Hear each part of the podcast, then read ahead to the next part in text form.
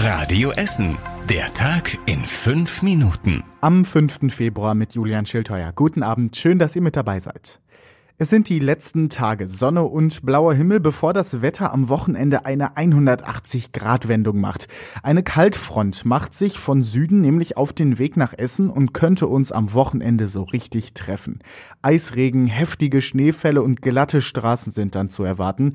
Der deutsche Wetterdienst in Schür hat eine amtliche Wetterwarnung herausgegeben. Momentan gilt die noch für die Zeit von Samstag 18 Uhr bis Sonntag 18 Uhr. Sie wird aber immer wieder aktualisiert. Der Deutsche Wetterdienst warnt vor allem Menschen, die am Samstag und Sonntag mit dem Auto unterwegs sind. Sollte es regnen oder schneien, könnte es richtig glatt werden, denn weil der Boden so kalt ist, frieren Schnee und Regen direkt. Auch die Bahn rechnet mit massiven Behinderungen in ihrem Fahrplan. Wenn ihr am Wochenende mit der Bahn fahren wollt, solltet ihr euch immer aktuell über die App über mögliche Verspätungen oder Ausfälle informieren.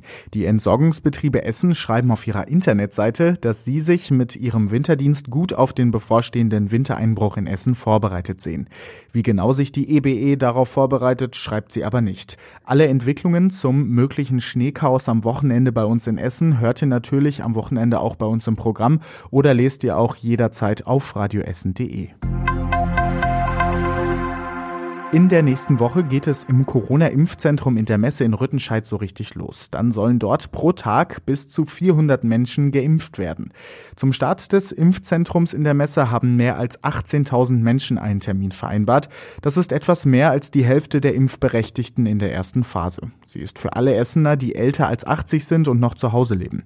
Bei der Terminvergabe hatte es große Probleme gegeben. Die Telefonhotline war kaum zu erreichen, die Internetseite war völlig überlastet. Ob das der Grund dafür ist, dass jeder Zweite keinen Termin hat oder die anderen keinen Termin wollten, ist aber nicht klar. Die Impfquote von 50 Prozent deckt sich in etwa auch mit vielen Umfragen zur Impfbereitschaft in Deutschland.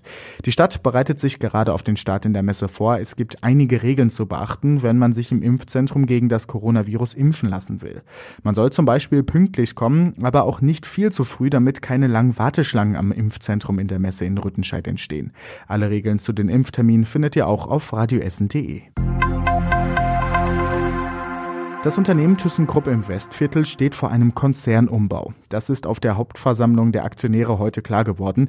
Die Versammlung fand online statt. Die Vorstandsvorsitzende von ThyssenKrupp Merz sagte, dass sich das Unternehmen künftig mehr auf die Produktion von Wasserstoff konzentrieren will.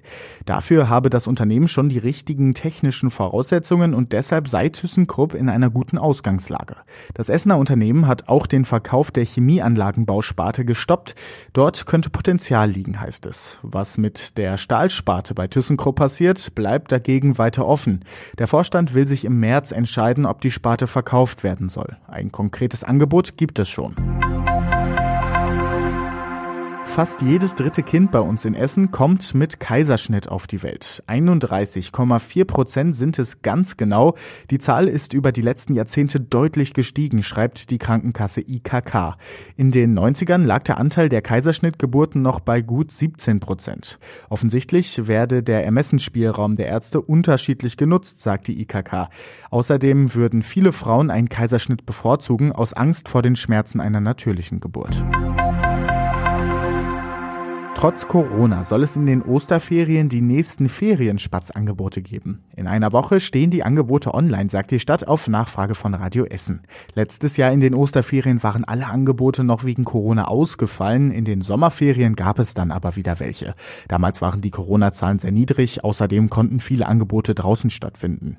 Für die Osterferien hofft die Stadt auf eine ähnliche Entwicklung. Sie organisiert alle Angebote aber nur online, damit sie schnell auf Absagen reagieren kann. Und das war überregional wichtig. Das Robert Koch Institut hat heute erneut vor den Corona-Mutationen gewarnt. Durch die verschiedenen Varianten sei das Virus noch einmal gefährlicher geworden, sagte zum Beispiel RKI-Chef Wieler.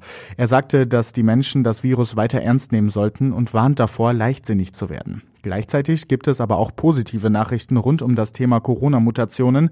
Der Impfstoff von AstraZeneca soll auch vor der britischen Corona-Mutation schützen. Das hat die britische Oxford-Universität bestätigt. Und zum Schluss der Blick aufs Wetter. So langsam braut sich da oben am Himmel etwas zusammen. Die Wolken werden am Abend und in der Nacht immer dichter. Es bleibt zumindest heute aber noch trocken. Es wird aber schon mal kühler. Wir bekommen höchstens 6 Grad in der Nacht. Morgen geht es dann bewölkt weiter und am Nachmittag fallen erste Regenschauer. Und je später es wird, ja, desto ungemütlicher wird es eigentlich. Der Regen wird erstmal zu Schnee, es wird kälter und dazu auch noch windig. Dazu könnten auch noch die Straßen in Essen immer glatter werden. Am Sonntag sieht das Ganze dann so ähnlich aus. Und alle Nachrichten aus Essen findet ihr wie immer zum Nachlesen auf radioessen.de. Wir wünschen euch einen schönen Abend und ein schönes Wochenende. Das war der Tag in fünf Minuten. Diesen und alle weiteren Radio Essen Podcasts findet ihr auf radioessen.de und überall da, wo es Podcasts gibt.